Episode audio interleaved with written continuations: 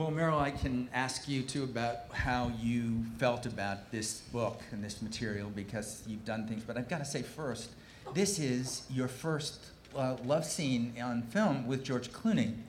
And Just- it just has to be this. I mean, was there any resentment toward Wes for uh, this happening? I think that's as close as I'm going to get, Oh, come frankly.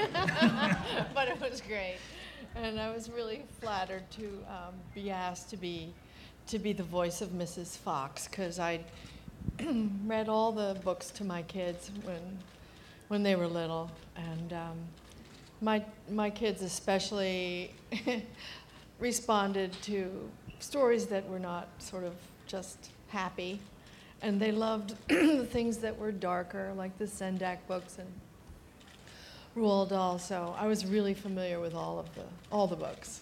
So you raised the proper twisted family that Yeah.